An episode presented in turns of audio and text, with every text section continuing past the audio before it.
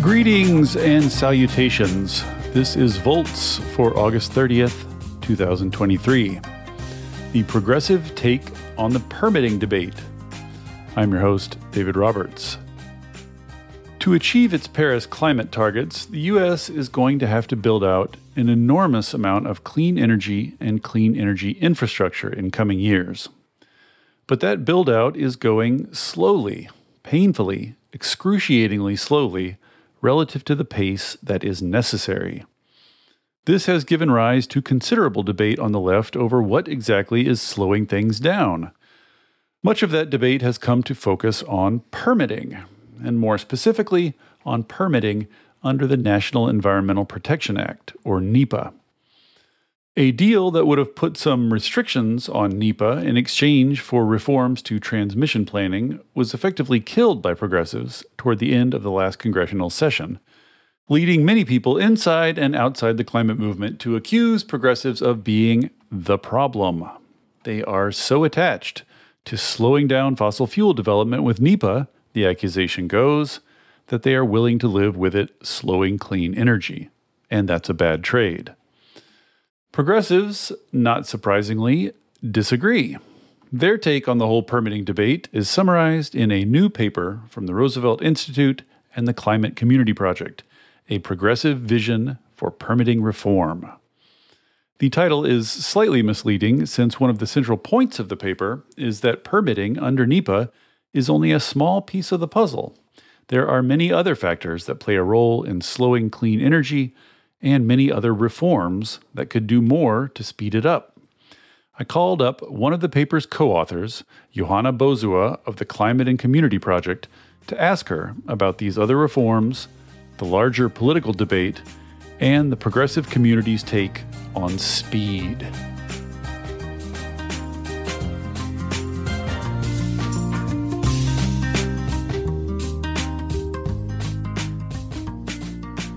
All right, then, uh, with no further ado, Johanna Bozuwa from the Climate and Community Project, welcome to Volts and thank you so much for coming. Thank you so much for having me, David. This is a hot topic, uh, as you're well aware, um, permitting and the larger issues around it. And so, before we jump into specifics, I wanted to start with a few sort of broad, call them philosophical questions. Perfect. As you know, progressives have been under quite a bit of fire lately, mm-hmm. not only from their typical opponents on the right and in the fossil fuel industry, but from a lot of sort of centrists and a lot of even a lot of sort of allies in the climate movement for I think the general idea is they are too attached to stopping fossil fuels and not yet supportive enough of building out renewable energy and the mechanisms that they rely on to slow and stop fossil fuels are also slowing and stopping renewable energy. And so I think the you know the general critique is that they ought to swing around and be more pro building and loosen these requirements, et cetera, et cetera. I'm sure you've heard all this.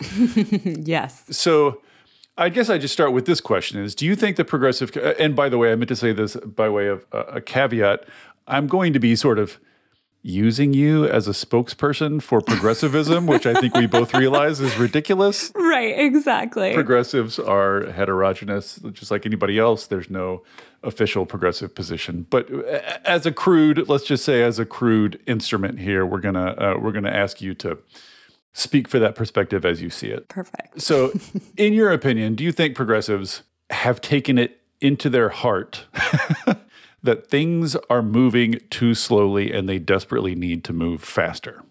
My answer to that question is that I think speed is progressive. Right. You know, David, I don't need to tell this to you or any of the people that listen to this podcast or even progressives. We're dealing with the existential threat of the climate crisis and lives are on the line. And so, you know, I think that as progressives, we do need to take the speed question seriously. And I think what I would push back on is the fact that people have this like myopic focus on permitting as the thing that's slowing everything down. And especially when I'm talking about permitting, NEPA permitting. Right. We're going to we're going to definitely get to that. yeah, and I just think that like when it comes to this question of do progressives believe in speed? I think that they actually very much do. And one of the things that I get frustrated with sometimes when I hear these arguments, like, oh, progressives don't want to build anything, I think what progressives are interested in is building the right thing.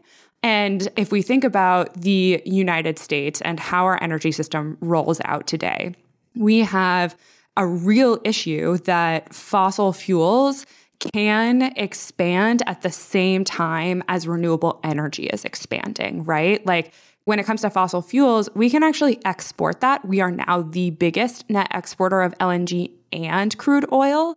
And I think that progressives are particularly aware that if we do the wrong thing on permitting, then we're actually not only expanding renewable energy and maybe, you know, poorly done renewable energy, but also the fossil fuel industry knows how to use these tools so much better than our renewable energy developers.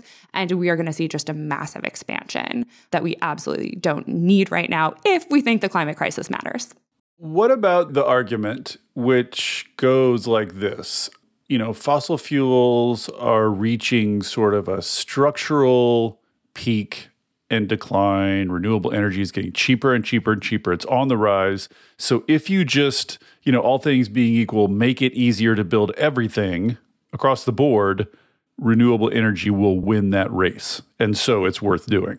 I just don't think that argument is true. Look at how much power the fossil fuel industry still has in making these decisions. Like if we look at who is behind the recent, you know, push for permitting reform, it was largely the oil and gas industry. There's definitely some more nuance that's there, but they have significant power to move things and move them faster than the clean energy world. It's a question of when you're rolling back some of these, you know, bedrock environmental laws that the pie, it's not that the part of renewable energy in the pie is getting bigger. It's that even if we are getting more renewable energy, the pie itself has expanded so that, you know, we're having fossil fuels and renewables expanding at the same time. And it's not fully pushing out the power of the fossil fuel industry. Well, then, how about this? And this is the final philosophical question before we get down to some nuts and bolts. Do you agree that there are going to be trade-offs as we pursue speed. Mm. Like this is this is of course the big discussion right now is mm-hmm. that if you really double down on speed, if you really pursue speed with everything you've got, there are inevitably going to be some trade-offs, some other progressive values that have to take a back seat, and that might be um, other environmental impacts. It might be impacts on communities. It might be, you know, name it. It might be that we have to loosen up a little bit on those other things. Do you think that there are those trade offs? I think that there are some trade offs. Uh, you, I think, had my colleague Thea Riofrancos on the pod some time ago talking about lithium extraction, right? Mm-hmm. And the fact that if we are going to decarbonize our transportation sector, it is going to take extraction in order to accomplish that, right? And there are substantial and significant impacts that that has in terms of you know water contamination in some of the most drought impacted parts of the United States. That is something that we need to be thinking about.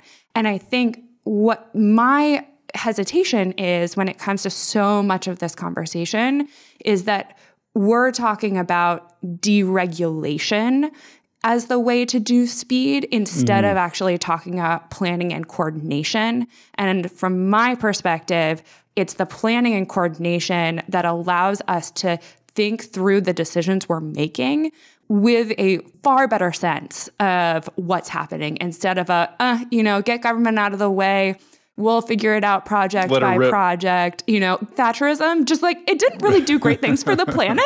like, are we going to do that again in trying to fix it? That seems like a silly mistake to make.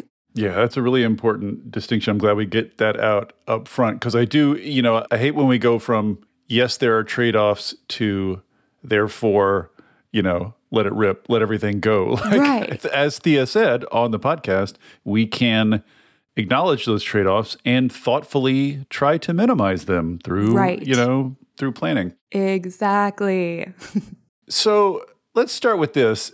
As you say, there's this sort of what we're calling the permitting debate, sure. quote unquote permitting debate, is actually a bunch of debates, and they're all kind of getting squished together under this notion of permitting. But in fact, there's a lot of things going on here other than permitting. So maybe talk just a little bit about all the disparate things that are now sort of getting lumped together under that rubric. Exactly. So I think, you know, just to put a point on it, often when people are talking about permitting, they're talking about this like unfocused conversation about like cutting red tape. Mm-hmm. But really, what it comes down to is where the fight is right now, in particular on the national stage, is around NEPA, so the National Environmental Policy Act.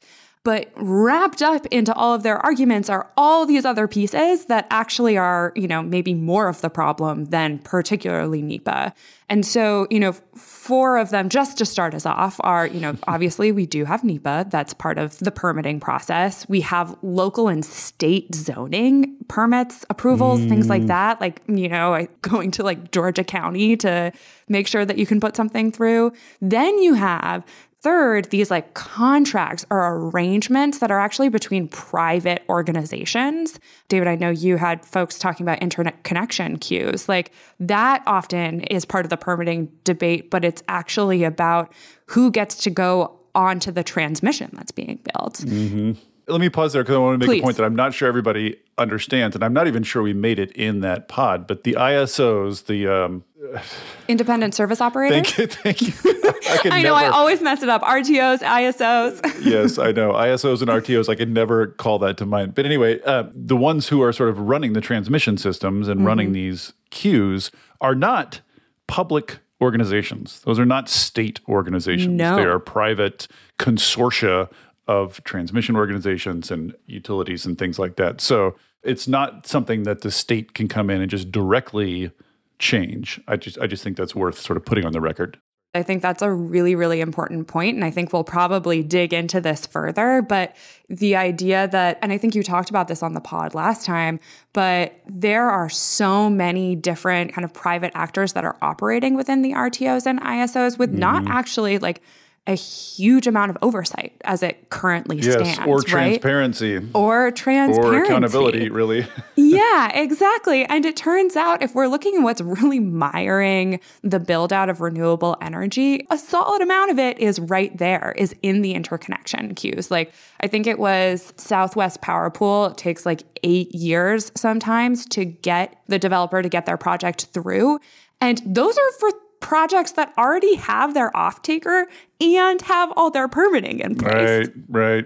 So it just feels quite misguided for us to spend all of this time talking about permitting when we could be actually diagnosing the problem. Wait, and you said there was a fourth. And there's a fourth. You know, this, the fourth one I would say is just operation and construction permits, like some of like the pollution discharge stuff that is at some of these more local levels. And those four don't even include some of the other things that stop things, which is like access to capital, mm-hmm. utility squabbles, supply chain slowdowns, right. you know, these whole host of other issues that are just being swept under the rug because it's very alluring to say, guess what? I have the one quick fix to make sure that renewable energy gets built in the United States. And local NIMBYism, uh, I'd throw that in there. Yeah, yeah. local NIMBYism, absolutely. Add it to the pile. Exactly. So, and NEPA's not going to do things about like local NIMBYism in the same way. That's the local and state zoning stuff.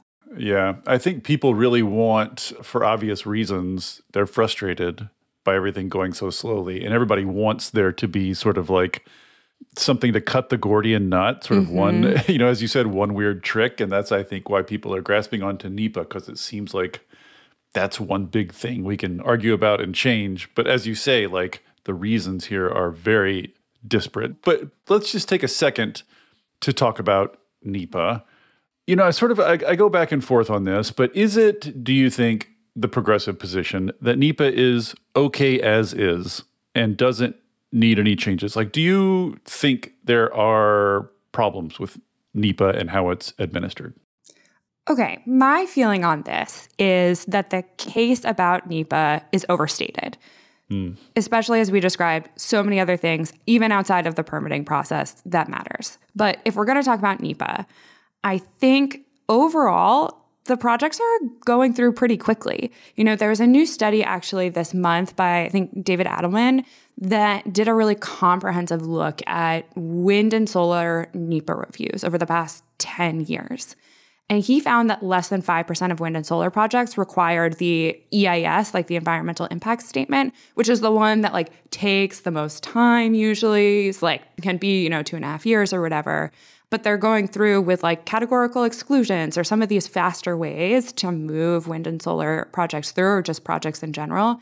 And he found that there was very little litigation involved, which is often like the dog whistle, I feel like, of some of these folks who are calling for permitting. Yeah, I was surprised when I looked at that study. It's a relatively low percentage of those projects that get litigated after they're done. Right, exactly. And I think if I was to do any improvements to NEPA, the thing I would do is bulk up the administrative state. Jamie Gibbs Pleune wrote a kind of corresponding piece of research to our permitting report where she investigated and like talked about NEPA in particular with Roosevelt, but she was looking in another paper and found of 40,000 NEPA decisions that the US Forest Service uh, looked at. The biggest causes of delays were actually from a lack of experienced staff, budget instability, and honestly, delays from like the applicants themselves not getting their stuff in on time. So, you know, I just feel as if if we're going to do anything to make NEPA better, you know, give the BLM, give US Forest Service, give EPA far more funds, training, staff empowerment that's going to actually move these projects even faster through the pipeline when they're actually moving relatively quickly. And, you know, these places have experienced chronic understaffing and like lack of empowerment. So there is work to be done there. I don't want to understate that, but I think that it's a reasonable thing for us to accomplish without rolling back um, and like applying a very neoliberal frame to how we get this job done. Yeah, I would say it does seem like NEPA has sprawled a bit since it was passed. Like the number, you know, like originally it was uh, supposed to be major projects that came under NEPA review, mm-hmm. and the court basically decided that all projects were under NEPA review. And so there's just thousands and thousands now that just have these little sort of not very long delays, you know, because they get these categorical exemptions. But there's just a lot of, it's very sprawling, it seems like, and unfocused. This is one of those areas where I feel like there are procedures of the administrative state that could work better and more effectively. But at this point, liberals they've just been under assault for so long and mm-hmm. liberals just know if you open this can of worms if you open it up to review there's just a pool of piranhas that want to go in and strip it bare and so they just don't they just don't open it for review like there's so many things like this like if we could have a good faith process of actually trying to do what NEPA is supposed to do better than NEPA does it i feel like yeah there's stuff we could improve but like Joe Manchin doesn't want to Right, exactly. we don't want Joe Manchin in charge of what NEPA looks like and like what's the more muscular version that takes into consideration like the r- real life climate impacts. Because I don't know, when eh, you're talking there, David, a thing that comes up for me is the reality that we will have more things happening on the ground. Like, let's mm-hmm. say you mm-hmm. put transmission in, we have a wildfire crisis now. Like mm-hmm. all of a sudden, the stakes are higher when it comes to these things like environmental review that are very material that I think also aren't talked about as much as they should be. And so, yeah, I can imagine things being shifted and changed within NEPA so that it works better for the current context. But I think that, as you describe, it could be a real political problem for us to do that type of work right now.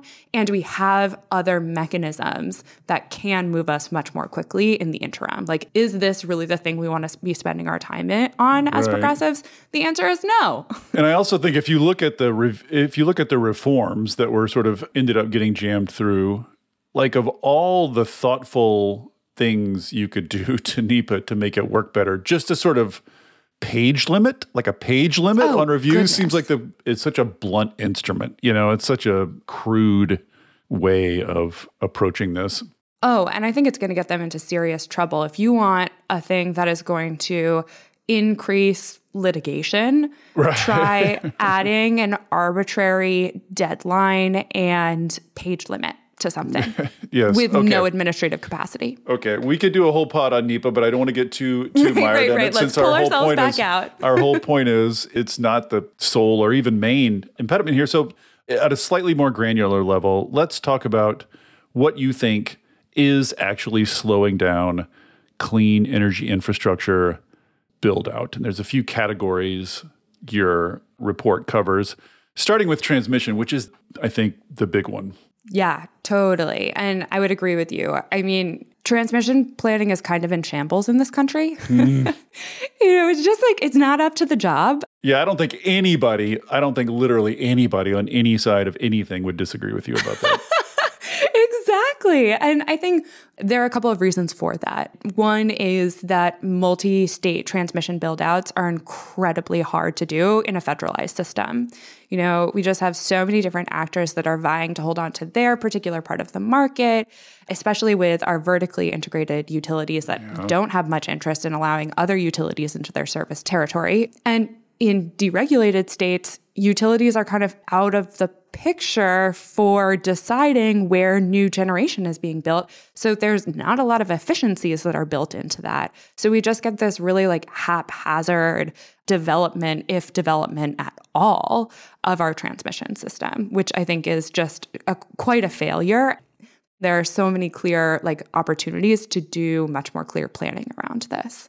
Yes. And then what about big large scale renewable energy projects like big solar, wind, geothermal. What is in practice slowing down their build out?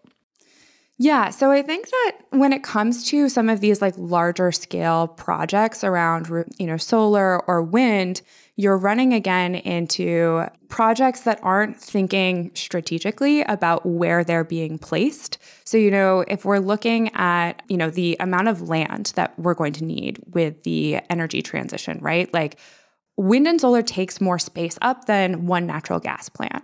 And I think that there's just like a clear lack of land use planning when it comes to these larger scale projects when we could be doing it far better, right? And thinking about wh- what are the areas that make sense and are going to limit the amount of impact on our landscape and on communities and actually deploy it in those areas. And I actually think there are answers to that question. Well, we're not to answers yet. We're, we're not still, to answers yet. we're okay, still I'll to problems. Back. We're dwelling on problems. We're dwell. Um, okay, all right. so how does that slow down? I mean, what what does that manifest as? How does that slow down the build out? Yeah, well, the way that that manifests is that you're putting big renewable energy projects in tension with things like agriculture you're putting big renewable projects in tension with, you know, our biodiversity goals. And so those are the things that are going to potentially mire the development and deployment of these larger scale projects. In addition to getting them attached to the transmission and making sure that it's co-located with the transmission we need. Yeah, the the aforementioned uh, interconnection queue yep. issue, which alone is like that's a lot of years which, as you say, that's a lot of years tacked on the end of all the other stuff they mm-hmm. have to go through. Like mm-hmm. once they have to go through all that other stuff, then they get in the interconnection queue and wait and wither, etc. And then um, another thing you take on here is a big piece of the clean energy build out, which I think a lot of people don't really think about as much, maybe don't enjoy thinking about as much, mm-hmm. which is the sort of minerals and metals aspect of this. You know, a big part of IRA, the Inflation Reduction Act, is an attempt to onshore supply chains so that China does not dominate them. But that means onshoring some mines and some minerals processing, which are not necessarily. Um, you know, environmentally friendly, not necessarily things people like having in their backyard. So, what's slowing those things down? I guess I would say there are two pieces that are happening. One is just that this is a pretty new area and there is just so much like, there are so many price fluctuations that are happening. There's like all of these like big mining companies that are like shifting ownership, trying to figure out financing, right? So there's a lot that's happening there. And mining companies, not the best known for having like perfect, you know, environmental impact statements or anything like that that's going to get them mired, right? And then you add in the fact that, as we talked about earlier, a lot of where these lithium reserves are is also in extremely like uh, the likelihood for drought is a lot higher if you're looking for instance at the salton sea in california or you know over in nevada these are places that we actually have to be extremely careful about and also it just takes a really long time to build a mind. Like this isn't something that happens the next day, right? It's like 10 to 15 years in the future type thing. So it is a longer time frame that's going to be even longer if we aren't thinking again about who is impacted, how they are going to be impacted by, you know, the mining itself, you know, what is that going to do to air quality, water quality, all of these different things. It's a really big part of the permitting discussion or of, you know, the transition discussion in particular that is being discounted in the United States. And one more bit on problems before we transition to recommendations. I notice that one thing you don't get into a lot in the report is the expression of those state and local level permitting issues and a lot of those i think are tied to environmental review and a lot like like for instance the california environmental quality act ceqa mm-hmm. is just sort of like legendarily at this point a tool for local NIMBYs to stop things happening. Like we just read a story that was bouncing around Twitter a few days ago about these wealthy people, I forget what county they were in, but they were suing because someone had moved a playground closer to their house. They didn't like the sound of the kids playing. and so they sued. And part of it was that the city had not done a proper environmental review under CEQA of moving the playground. And you hear stories like that all the time. Do you think, you know, you said that NEPA is not as big a problem as as people say. Do you think state level environmental review is a serious problem, a serious barrier, at least in some places? You know, I think it just really depends on the place. And I think that's part of why, as we were writing a national paper, being able to dig into like the detail and differentiations between all of these different places seemed like a big haul for a small paper. um, so, yeah, I think that like there are these pieces at the local level, the zoning things, right? People are being, you know, historic preservation boards that are saying like no rooftop solar because we yeah. don't like the look of it. Like, yeah, that's some like BS in my mind. and I think we do need to figure out how to manage that. And I think what this comes into conversation with is a little bit of like, what is the community review process? What does that look like? And how, you know, how do we, how do we manage that?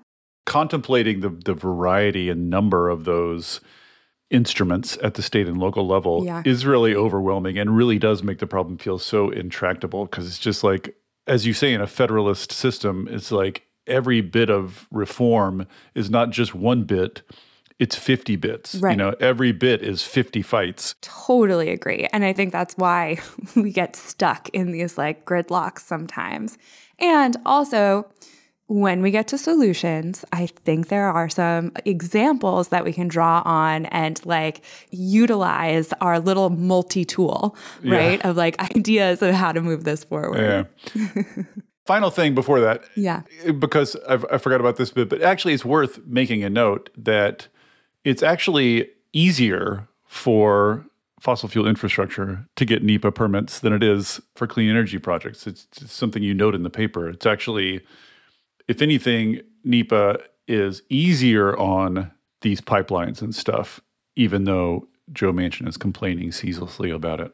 Yes. And I mean, I think that's why, in particular, people who have been fighting the fossil fuel industry for so long look to this, you know, group of folks you know, more more center left folks that are saying, you know, repeal NEPA, let's do it. We want to build. They're saying, "Oh my gosh, what you're doing by saying that is saying that like you know, the West Virginian that I have been fighting for, uh, alongside is going to be decimated by this pipeline that's being passed now.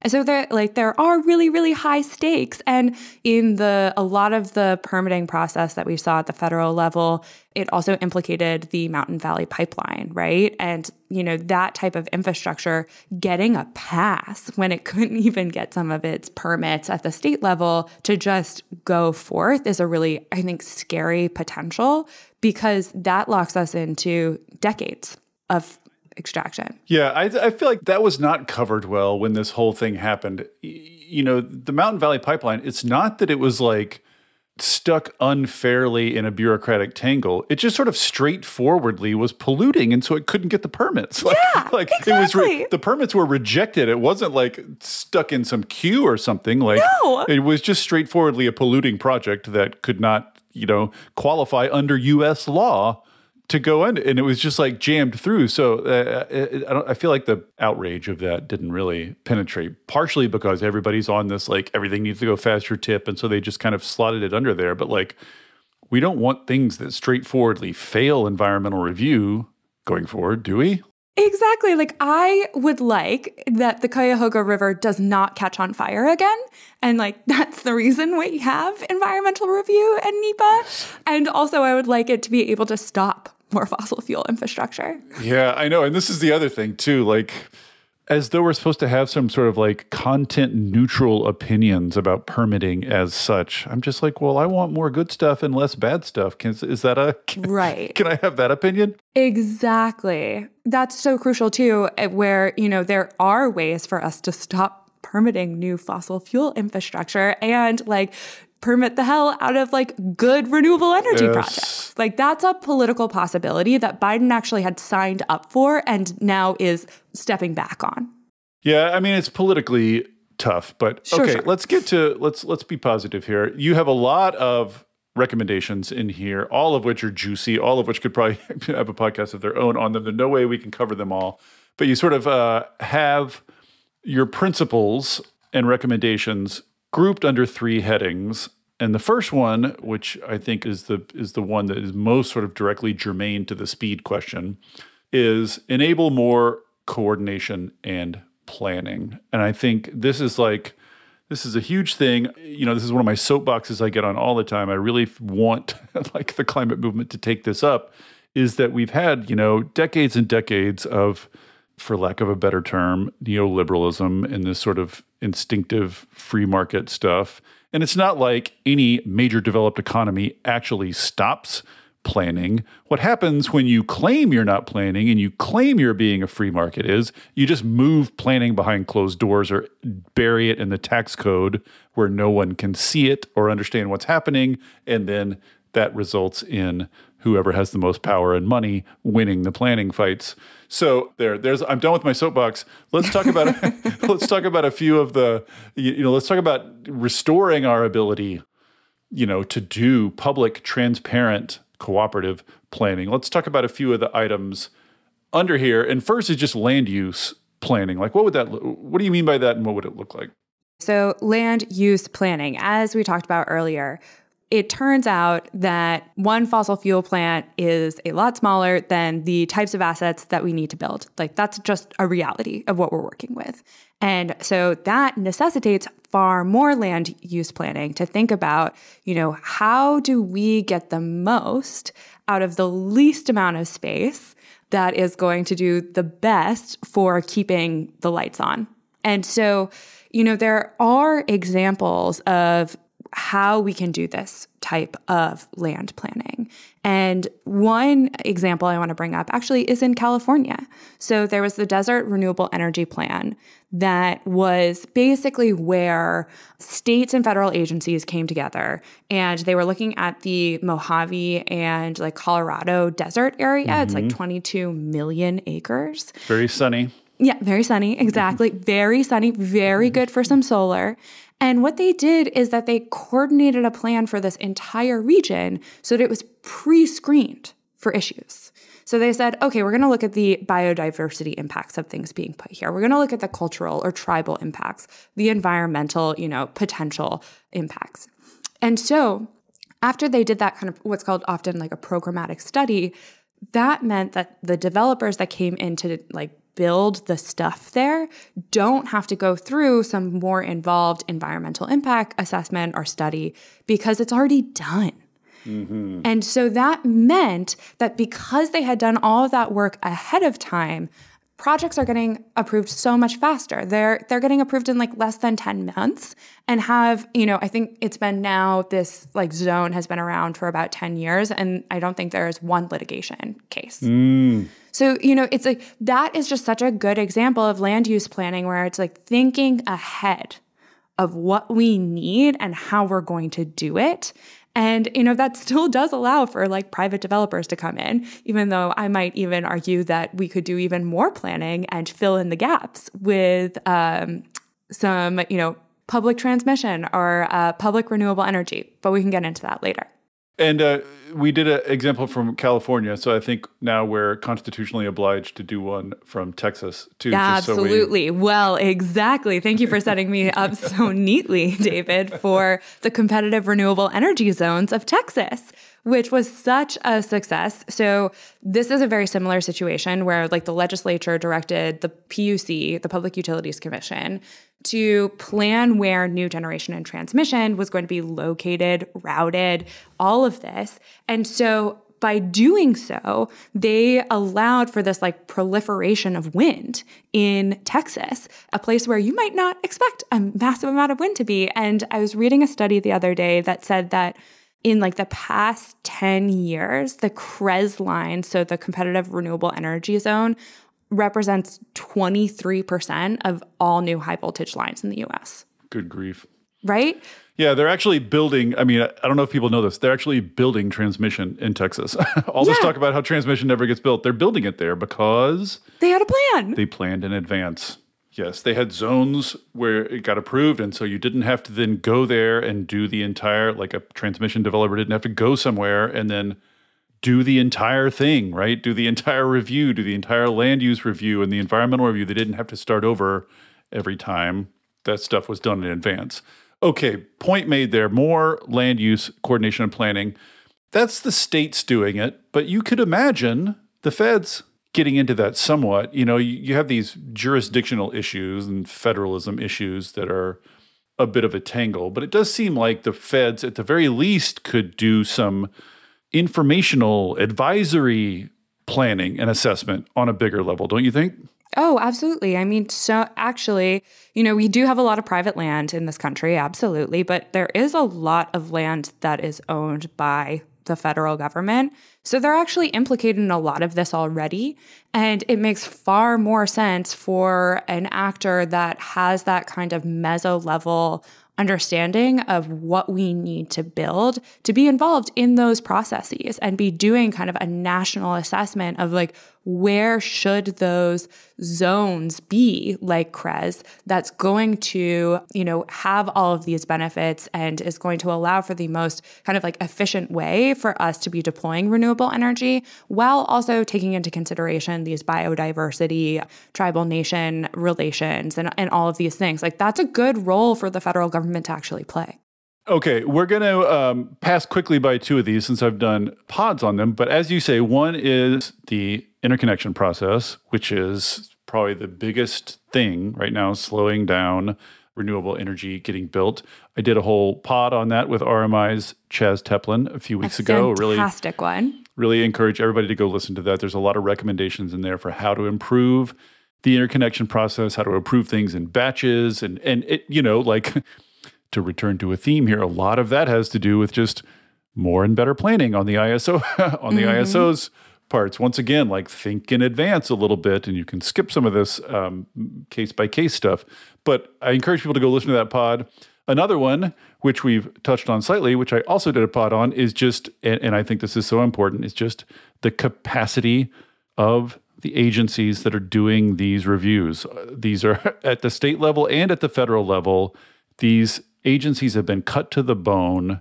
They're all, all understaffed. Desperately behind. And that, of course, makes things go slower. So I just, you know, like all these people who are whinging about reviews, like if they're not talking about bulking up agency capacity, I just have trouble taking them seriously because that is the lowest hanging fruit you could do. But I did a whole pod on that uh, several weeks ago about government capacity and about some of the provisions in IRA that are meant to bulk up capacity at these agencies. It's just a matter of money and hiring. So uh, we're going to check that one off the list.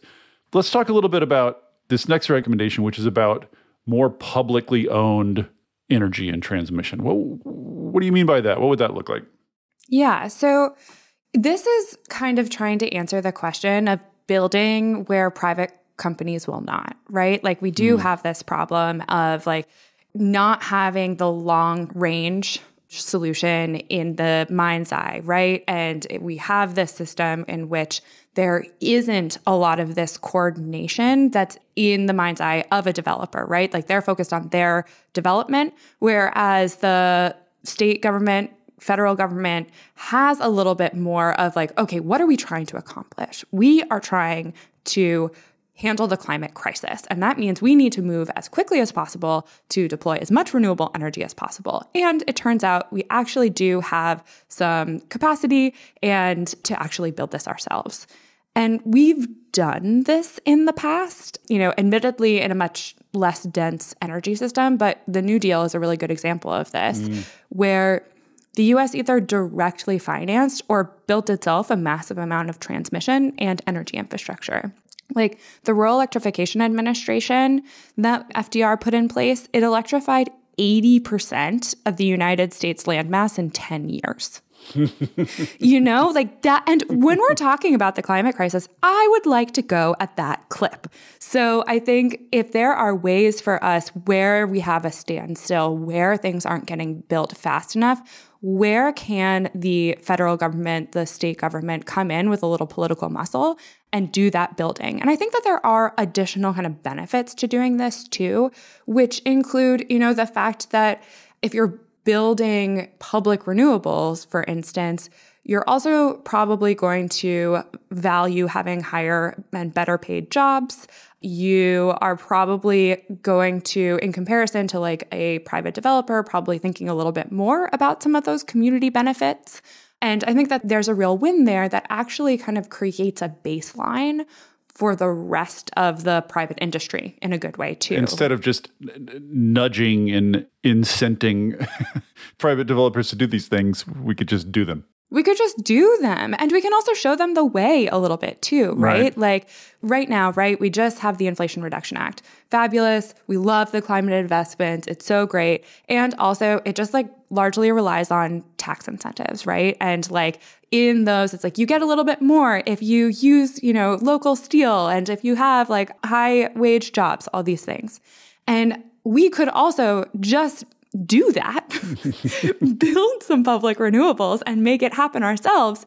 And also, when you have, uh, particularly from a job perspective, right? Like a public renewables entity that's like building these developments with high wage work, that means that the private developers are afraid that they're going to lose all of their workers. So then they have to raise their wages too, which a good thing. Race to the top, I think they call uh, that. I would love a race to the top instead of a race to the bottom in our for, renewable energy world. Yes. okay, um, we got to keep moving here. Got there's a long list. The next one is something we covered, I think, on the Thea Riofrancos post, which is just we know we have to build a lot of stuff, but that's not a fixed quantity of stuff we have to build, right? right? We can be more efficient with how we use materials, we can try to build in a less material intensive way. So, you know, what Thea was talking about is encourage more walking and biking and multimodal transportation rather than mm-hmm. cars, cars, cars. Like that's a choice, you know, and there are other choices we could make to build a clean, but, you know, the, the less material intensive version of clean. There's a lot of different ways we can guide things in that direction. Oh, yeah, absolutely. Everyone should go listen to that pod too. This pod is like an advertisement for all my other pods. I love it. I love it. Um, yeah, and just to kind of emphasize, the more that we can invest in efficiency, the fewer transmission lines yeah. we might have to build, right? Like if we have a bunch of houses that aggressively go in on, you know, multi-units, like we're having more people housed in, you know, multi-units, we're creating urban density, we're, you know, making the houses that we already have more efficient. All of those things accumulate and make it so that we actually don't have to do the same level of like massive deployment, right. which is a huge win. So we have to like, I think it's like uh, questioning some of the assumptions too of like, how much do we need to build? Right. Maybe not all our private vehicles need to be the size of military uh, tanks and weigh three tons. God. This segues perfectly into the next one, which I th- feel like is underappreciated, which is supporting distributed energy resources. Talk about why that's part of going faster here. How does that fit into this picture? So let's say we're able to add rooftop solar to a lot of the rooftops um, that are around and implement microgrids and put in, you know, storage. These are all, again, things that are going to be a lot easier probably to deploy because they're smaller. There's less, you know, of this zoning, permitting, da da da that has to happen when it comes to some of the bigger stuff where you're going to maybe need environmental review. And so by making those investments in distributed energy resources, you're actually lightening the load again mm-hmm. on transmission development. Right. It's kind of a piece of the previous one, really. Totally. It's, it's about being less material intensive. Exactly. And I also think the like added benefit of doing that of course is the fact that we live in unreliable times and it adds additional reliability potential by having things like microgrids deployed. Yes, many many future pods on that particular subject are in the works, are cooking in the in the Volts oven. Um, let's go to the second big category here, and this is where I have a little bit of skepticism. So this category is enhance community participation and consent. Mm. So this is what I want to talk about. You say let's bring communities in more and earlier. And of course, I think most people, at least most people in my world, when they hear more community involvement, their palms start sweating. They envision these local zoning meetings with old people shouting at city officials. they envision nothing ever getting done, everything getting blocked, NIMBYs everywhere. You have this sentence where it says strengthening community participation early in the process will likely move projects forward faster without as much community opposition. Do we know that to be true? I, I want that to be true. I like the idea of it. Do we know that?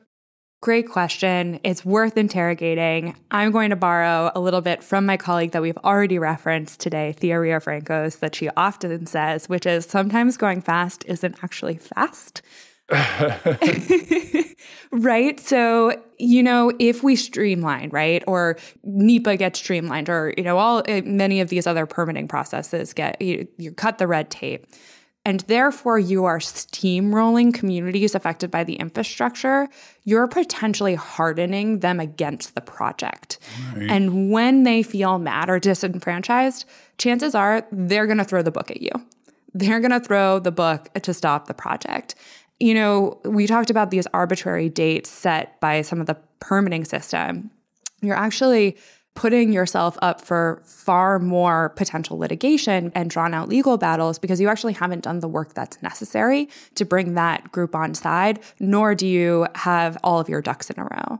So I think that there is a justification for defraying conflict and making our odds better at doing that. I'm not saying that we're not going to run into problems and like there isn't going to be this like annoying wa- mob of Karens that's going to like show up every once in a while, but I do think that our odds do look better when we do involve community. You know, there's a cynical point of view here which says communities are always going to have their Karens. There's always going to be somebody who objects, no matter how early, no matter how much you consult. There's always going to be somebody who doesn't want something near them. The only way in the end to overcome this problem is to take those instruments of delay out of their hands, including the litigation tool, including the, the environmental review tool, including the community review tool, and, and just get a little bit more um, Chinese about the whole thing. You know, just go just go do stuff, even if you know bulldoze. Basically, I know we want to resist that conclusion, but I wish we knew better. I wish we had better models of moving quickly. So I think actually, since you mentioned the Chinese, I'm going to mention the Danish. Uh, and I think that part of this is actually like how we have this problem, right? That we know that deploying renewable energy, deploying clean energy is just like incredibly important for the climate crisis. But that's a like the benefits are diffuse mm. where like the potential negative is pretty concentrated yeah. when it comes to these things. And so I think one question we can ask or, you know, the permit reviewers or whatever it is or how we're thinking about developing these projects is getting in their shoes and asking, what is in it for me? Like, we can pay people yes. to have some of this stuff, right? Yes. So, um, you know, the Danish government in the 1990s was building out a bunch of wind. And so, one of the ways that they incentivized this wind development was by incentivizing that part of it is owned by the local government to give them a revenue stream. Mm-hmm. And, and that actually helped to limit the controversy. And you'll see that in Denmark, people have kind of higher concepts or like the polling is better for wind. And I was talking with this professor, Nick Pevzner from University of Pennsylvania, who was discussing this really interesting particular instance in which in one of these towns where the they were going to be around the offshore wind, they actually brought in landscape architects to design the offshore wind so that it would be aesthetic. Yes, the Danes give a sh- give a yes. dang uh, about how things look like that. what yeah. a, what a, Wouldn't what that a thought. make a huge difference?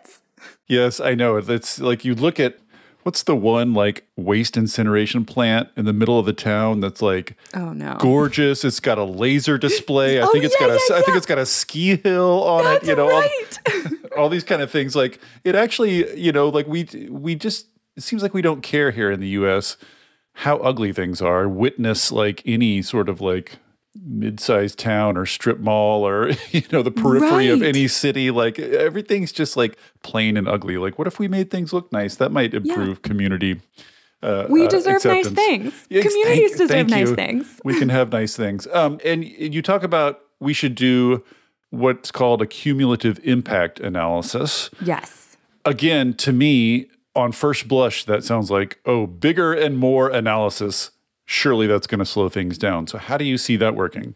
Well, again, this kind of takes us to our planning, right? Like cumulative impact analysis, which New Jersey and New York have put in place, is this way to discern not just like the impact of the project, but the accumulated impact of that project and what's already come to date.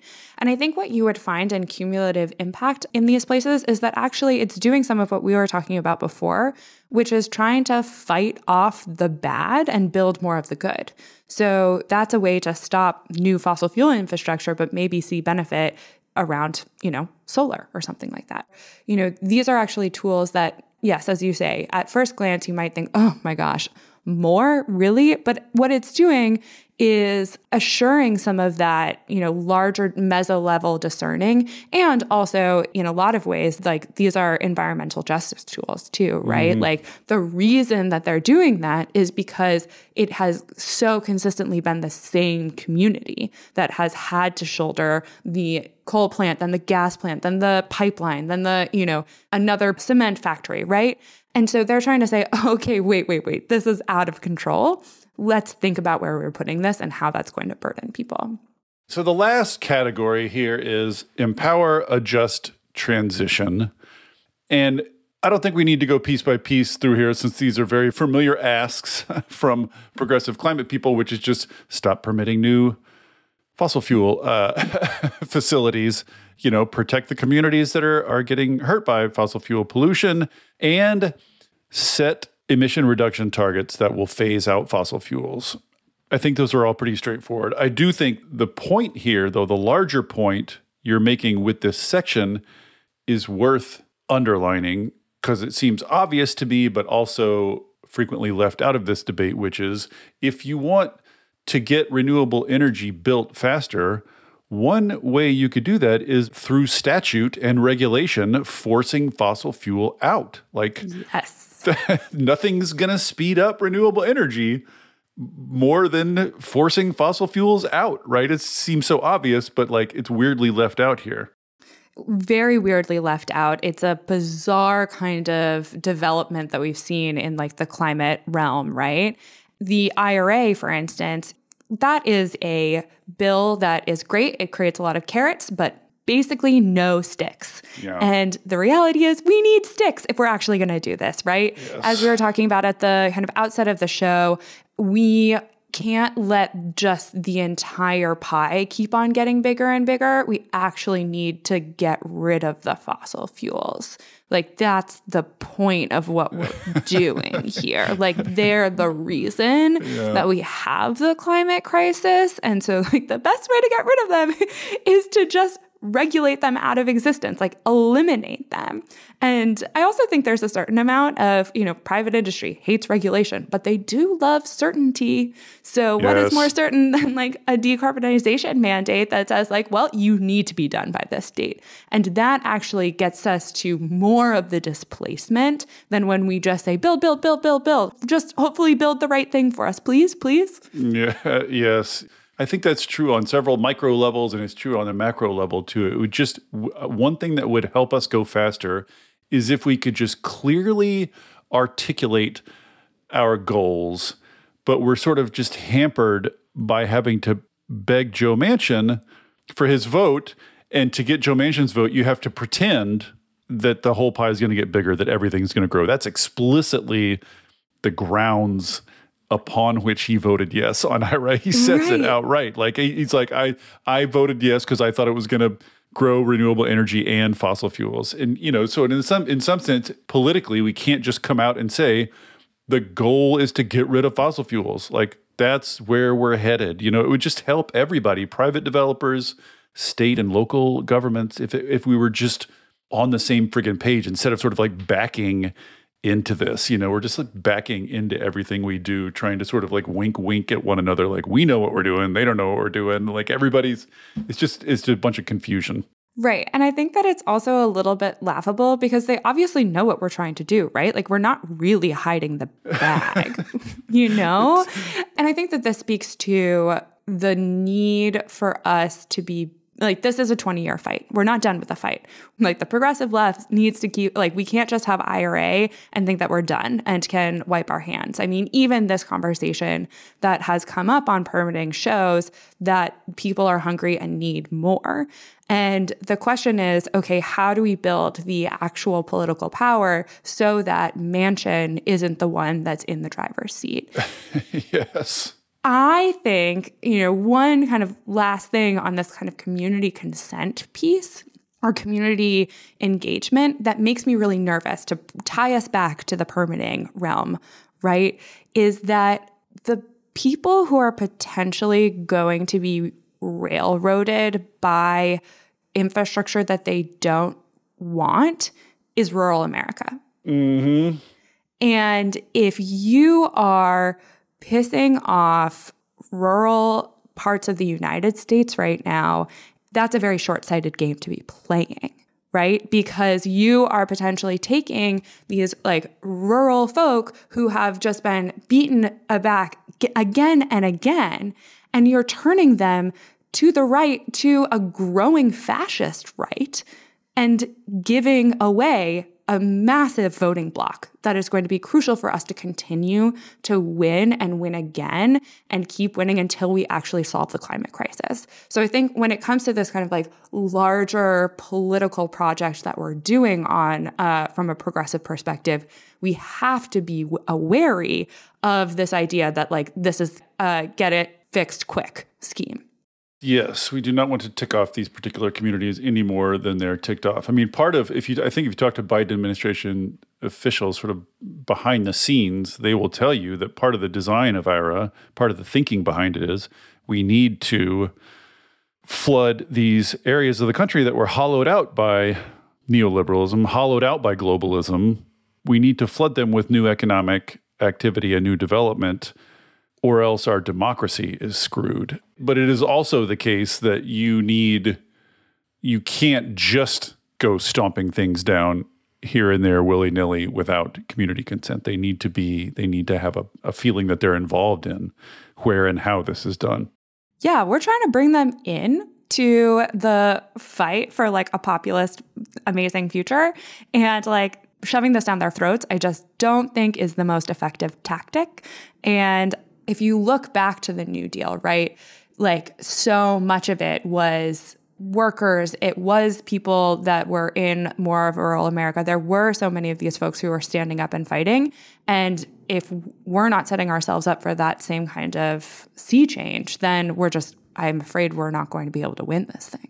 Okay. We are uh, just about out of time. So, you know, just to kind of review, this is just, I think the, the point of your report, the point of all this is to say the question of speed is not the same as the question of permitting. Technically speaking, permitting is a relatively small piece of the puzzle here. There's lots of other things we could be doing to speed things up that have nothing technically to do with NEPA or even technically to do with permitting. And um, you know, we've reviewed a lot of them here, and I, I would commend people to your report to get a fuller picture of them and to think about them. But let me finish, I guess, with uh, you know, like this is all a vision. You know, I love this vision, but uh, politics are politics, and and we live in a fallen world, et cetera, et cetera. So, you know, toward the end of last session, there was this chance to have a permitting deal, and it was basically it was these sort of arbitrary caps on NEPA reviews, the length of NEPA reviews, and the Mountain Valley Pipeline, in exchange for some pretty substantial transmission stuff, some pretty sta- substantial stuff on transmission, federal transmission planning. The progressive movement rallied to kill that. They called it Manchin's Dirty Deal.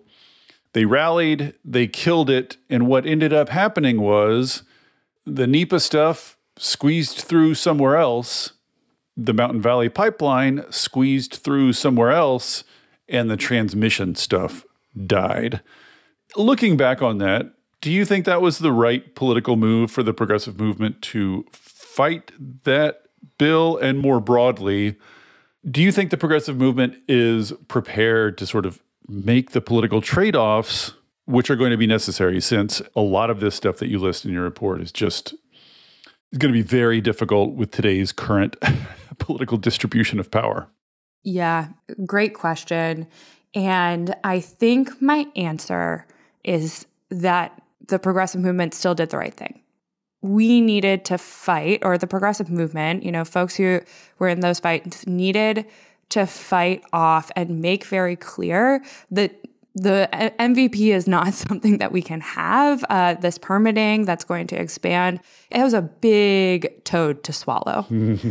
and I think if we look at some of the transmission stuff, like, sure, it was fine. Was it the things that we were fully looking for? Was I, you know, I think it was Hickenlooper's bill, Big Wires, that was in some of those kind of final fights, right, with the Fiscal Responsibility Act. And his bill included something like 30% interregional transfer. The DOE says we need 120% increase in, in interregional transfer. Like, that's just not even at the scale that we need. And we'd be giving up so much for it. So, yeah, we didn't fully win that fight. But I think that there's an, from what I'm hearing kind of at the congressional level, there is the potential for another bite at the apple on transmission. Like there is still some, like, as we said earlier, right? Everyone agrees that transmission is a boondoggle right now and a hot mess. So I think that should be one of the things that we're thinking about as the progressive movement. How, how do we do that right? But I don't think I would go back in time and say, eh, we should just accept Manchin's uh, deal. I think that it was an important political flag to stamp in the ground that like no we actually don't believe that we should be expanding fossil fuels and renewable energy at the same time because that's not what we need to do saying all that i do think there are things that we can be doing right now to advance transmission For instance, FERC is looking at some of these interconnection issues right now. You know, Biden should not rest on his laurels until he gets someone approved and appointed to the FERC board. Hey, there's Joe Manchin again being a jerk. about, I know. about that I know. It's so true. Ah. But there are things, and again, we've already talked on this pod about stuff that can be done at the state level too. We still have some cards to play in our hand um, to accelerate and prove our case increasingly and like build the case for more federal implementation too.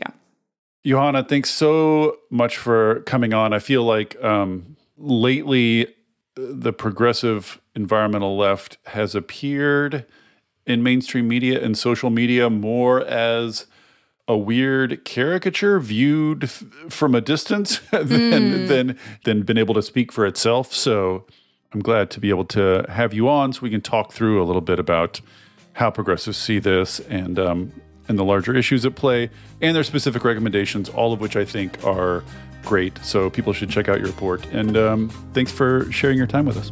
Thank you so much for having me today, David. It's lovely.